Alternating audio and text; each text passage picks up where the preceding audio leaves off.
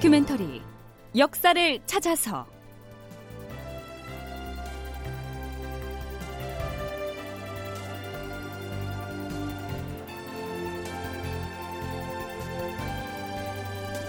제팔백십 편 경기감사 심대 한성 수복을 도모하다. 극본 이상락, 연출 최홍준.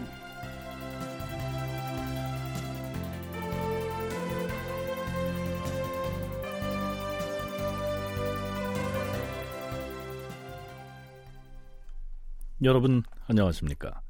역사를 찾아서의 김석환입니다. 선조 이십오년 구월 구일 의주 행제소.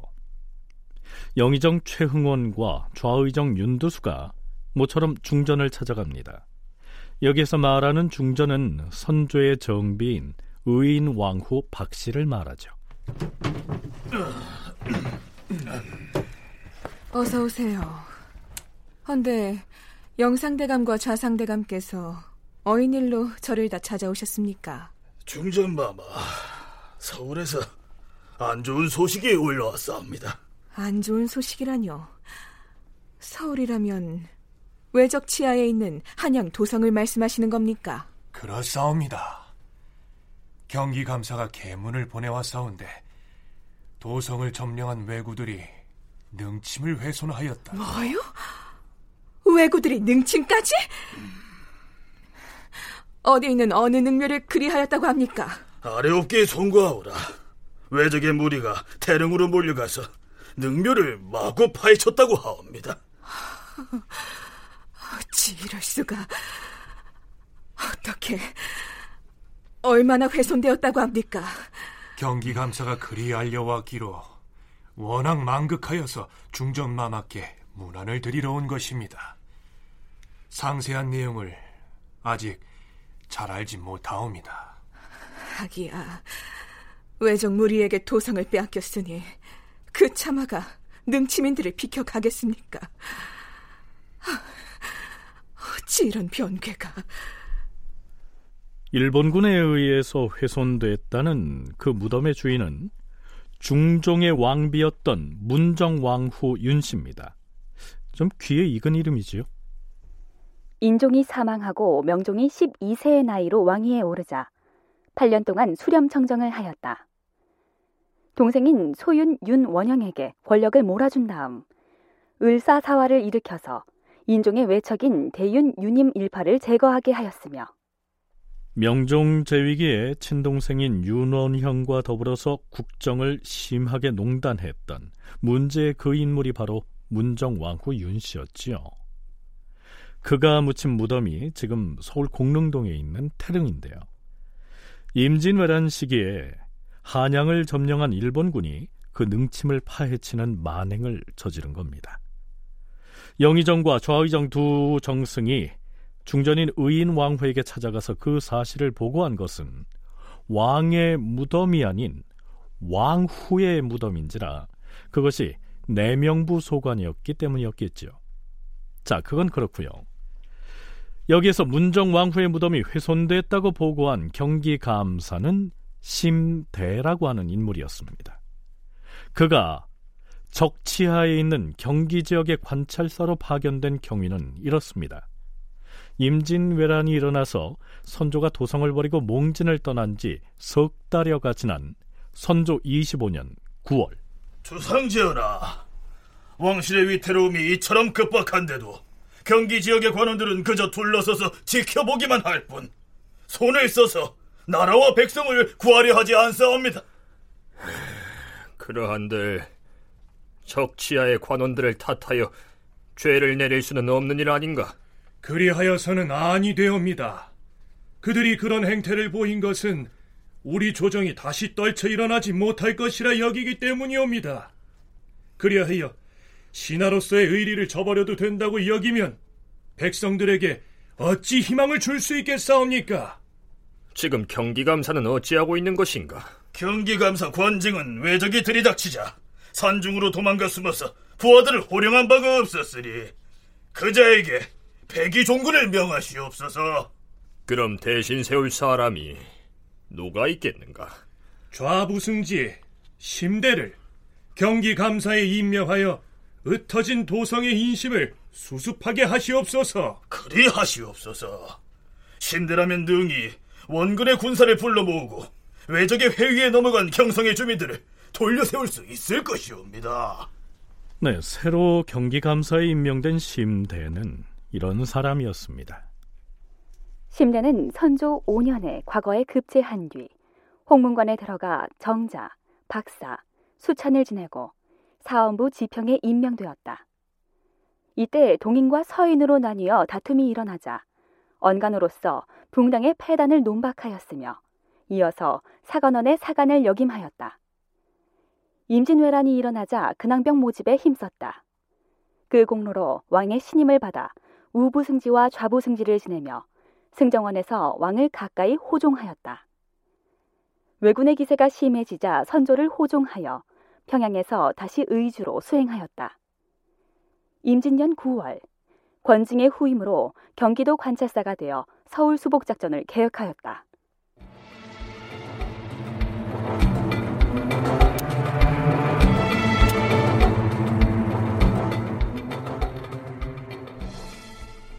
임진왜란 초기에 곽재우, 고경명, 김천일 등의 의병장들이 경상도와 전라도에서 의병을 일으켜 일본군에 맞서 싸웠던 사례는 이전에 일부 탐색을 해봤는데요.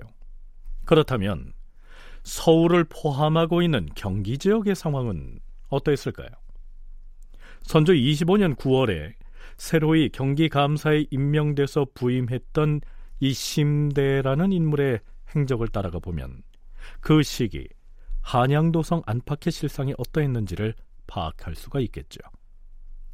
유성룡의 징비록에는 심대가 새로 경기감사에 임명돼서 임지로 떠나던 날부터 이후 그의 활동상을 비중 있게 싣고 있습니다. 그해 가을에 권징을 대신하여 경기감사가 된 그는 의주에서 임지로 떠날 때 안주에 있던 나를 찾아왔다. 그는 내게 국가가 처한 위난을 말하면서 몸소 날아드는 화살 속이라도 뚫고 나가 싸울 기색이 역력하였다. 나는 이렇게 타일렀다. 옛사람의 말에 밭 가는 일은 종에게 물어야 한다고 하지 않았는가? 거기 경기 관할 지역인 양주에 가면 양주 목사 고원백이란 사람이 있는데 그 사람이 용기도 있고 싸움도 잘하니 그대는 다만 뒤에서 군사나 수습해 주시게. 싸움은 고원백한테 시키고 저는 뒷전에 있으란 말씀입니까? 자넨 직접 싸움엔 앞장서지 말고 조심하란 뜻이야. 예, 예. 무슨 말씀인지 잘 알겠습니다, 대감. 아참, 내 밑에 있는 군관 중에서 활을 아주 잘 쏘는 의주 사람 장아무개가 있는데 자네와 동행하게 할 터이니 데리고 가시게. 고맙습니다. 걱정 마십시오, 대감. 자, 가자! 이리!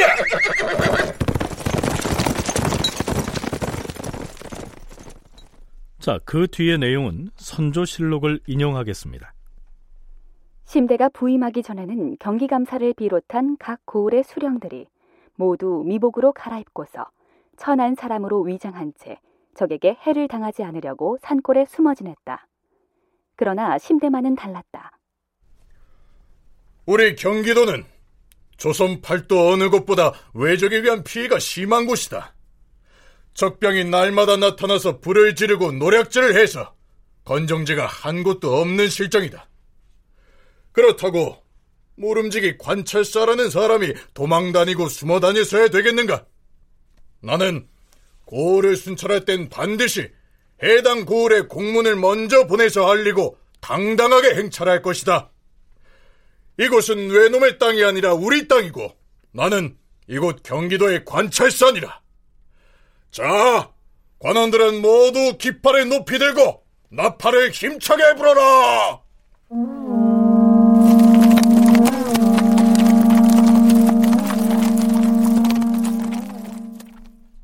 네, 앞에서 경기도는 적병이 불지르고 노략질을 해서 건정지가 남아있지 않다라고 했습니다. 적군이 침입을 해서 더러워진 땅을 한자로 냄새날 성자에 더러울 예자를 써서 성예지라고 불렀던 데 반해서 아직 침략을 당하지 않은 지역을 청결한 땅의 의미로 건정지라고 불렀던 것이죠. 이미 일본군의 점령하에 들어있던 경기 지역에서 이렇듯 심대가 드러내놓고 일본군 타도를 외치고 나서자 유성룡은 매우 걱정이 됐던 모양입니다. 징비록을 보면 이러한 구절이 나옵니다. 나는 그가 깃발을 세우고 나팔을 불게 하면서 고호를 행차한다는 말을 전해 듣고 매우 걱정이 되었다. 그래서 그를 보내 조심하라고 재차 당부했으나 심대는 태도를 바꾸지 않았다. 신임 경기 감사 심대의 행동은 점점 더 대담해집니다. 군관들은 들으라! 우리의 목표는 외적이 차지하고 있는 한양도성을 회복하는 일이다. 그러니 경기 지역의 각 고을을 돌아다니며 새로 부임한 감사가 서울을 탈환할 것이라고 소문을 퍼뜨리고 함께 싸울 군사를 모집하라. 뿐만 아니라 성 안에 있는 사람들에게도 이 소문을 퍼뜨려서 군사 모집에 응하도록 널리 알려야 할 것이다. 하지만 관찰사 나리, 성 안에 거주하는 사람들 중 상당수는 외적이 도성을 점령한 일에 적군에 붙었는데 그들은 난리가 평정되고 나면 그 일로 벌을 받을까 봐 두려워하고 있습니다. 음, 외적에게 협력했던 사람일지라도 의병에 응모하기만 하면 전에 있었던 일들은 모두 불문에 붙일 것이다. 자, 각자 맡은 구역으로 출발하라!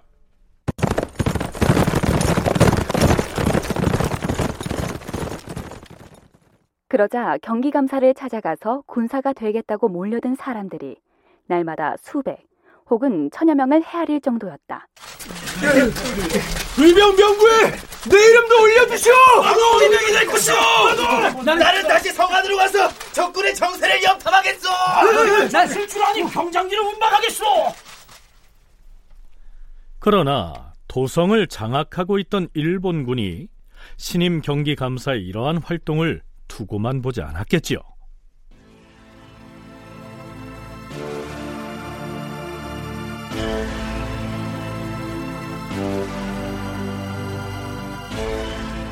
일반 백성 중에는 적군의 앞잡이가 되어서 이쪽의 동전을 염탐하는 사람도 많았다. 하지만 심대는 그들을 의심하지 않았다. 심대가 지금의 경기도 연천 지역인 상령군에 있을 때 적군이 그의 소재지를 탐문하여 알아낸 뒤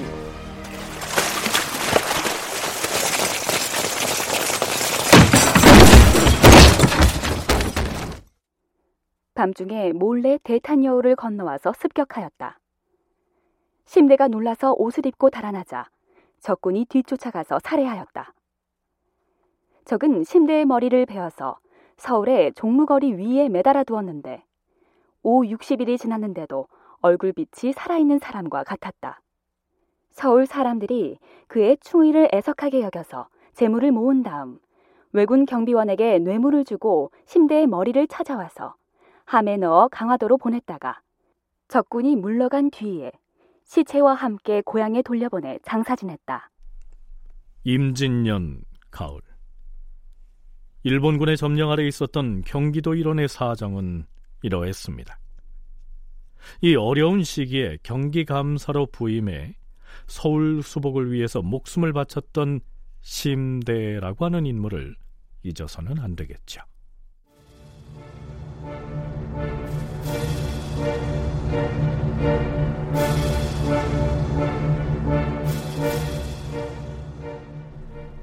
자, 이제 우리는 다시 바다로 갑니다. 이순신과 이역기가 한산도 대첩으로 유명한 제삼 차 출전을 마치고 전라좌수영과 우수영으로 돌아왔던 때가 임진년 칠월 십삼일이었습니다. 그리고 제사 차 출전은 다음 달인 팔월 이십사일에 이루어지지요. 이번에는 그 준비 기간이 사십여 일이나 됐으니 전라좌수영과 우수영 모두 출전 채비를 이전보다는 좀 더 내실 있게 하지 않았을까요? 선문대 방기철 교수의 얘기 들어보시죠. 전라 우수영 같은 경우가 제대로 준비가 안 돼 있었던 것 같은데 이 한 달 기간 동안 아마 배도 만들고 아마 준비를 좀 한 것 같아요. 그래서 전라 자수형이랑 우수형이랑 힘을 합칠 수 있는 기간이었던 것 같고, 경상도도 마찬가지예요. 이, 이 기간에 이제 정비가 됐던 거죠. 그래서 항상 그렇잖아요. 한국전쟁 때도 북한군이 서울에서 머물러 있었던 기간이 사실 정비할 수 있는 기간이 됐던 거고, 그 전에 몽골과의 전쟁도 마찬가지고, 그 텀 자체가 어떤 정비할 수 있는 기간이었다. 그렇게 보시면 되지 않을까. 제사 차 출전을 부산 전투라고 부르는데요. 그 결과를 보고한 문서인 부산 파외병장의 서두에서 이순신은 이렇게 고하고 있습니다. 주상전하, 그동안 경상도 해안의 왜적들을 세 번 나가서 토벌을 하여 싸웁니다. 그 결과 가덕도 서쪽으로는 왜적이 흔적조차 없이 끊어져 싸우나 각 도에 가득 차있던 왜적들이 날마다 해안으로 내려오고 있사옵니다. 그들은 배를 타고 도망칠 것이옵니다. 수군과 육군이 힘을 합쳐서 도망치는 그자들을 소탕해야 하옵니다. 그러한 작전을 수행하기 위하여 전라 좌우도에서는 전선 칠십사 척과 소형 함선 구십이 척을 정비함으로써 이전보다는 배나 더 준비를 하여 싸웁니다. 전라 우소형의 함선들이 좌소형에 도착하여 전략을 논의하고 있을 때 마침 경상도 순찰사 김수가 공문을 보내와서 이렇게 말했사옵니다. 육지로 올라갔던 왜적들이 낮이면 숨고 밤에는 행군하여 김해강 든지로 잇따라 내려오고 있는데 배에다 짐들을 가득 실은 걸 보면 도망치려는 것이 분명합니다. 속히 출전을 바랍니다. 그리하여 팔월 이십사일에 배를 띄운 것이옵니다. 자, 그럼 전라 좌우도의 수군은 어디로 진격해서 어떻게 싸워야 할까요? 서강대 계승범 교수의 얘기입니다. 이제는 바다에 나가면 조선 수군 배만 떠 있는 거죠. 그러니까 제해권을 완전 장악한 상태고, 일본군은 그 해안선을 따라서 항구에 정박해놓고 그냥 육지에 올라가서 방어하는 그런 정도의 상황인데, 이때는 목표가 이제 부산포가 되는 것이죠. 당시에 그 일본 전체 총지휘사령부는 나고야에 있지만 치고 올라간 이런 상태는 이제 당시 부산이 굉장히 중요한 거점 아니겠습니까? 보급이란 거랑 모든 커뮤니케이션이 부산을 통해서 쓰시마를 거쳐 나고야로 가니까. 이제 그런 맥락에서 볼 때 이순신 장군의 구상은 이제 제해권을 확실하게 장악했으니까 이제는 쭉 가서 항구에 가서 상대방을 배를 파손시키면 되는데 가장 중요한 본영인 부산으로 갔죠. 앞에서 이순신이 보고한 바와 같이 그동안 세 차례에 걸쳐서 출전해 일본군의 함선을 격파했기 때문에 이제 가덕도 서쪽으로는 모든 바다의 제해권을 조선수군이 완전히 장악했다. 그러므로 이번에 사 차 출전에서는 거칠 것 없이 곧장 부산포로 진격할 수가 있게 됐다. 이러한 얘기입니다. 우리는 부산포로 진격하여 왜적을 쳐부술 것이다. 전라 우수영의 수군은 출격하라.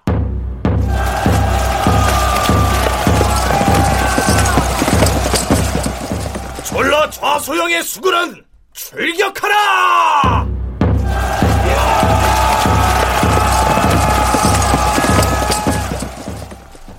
임진년 팔월 이십사일, 전라 좌우 수영의 함선이 부산포를 향해 출전합니다. 다큐멘터리 역사를 찾아서 다음 시간에 계속하겠습니다.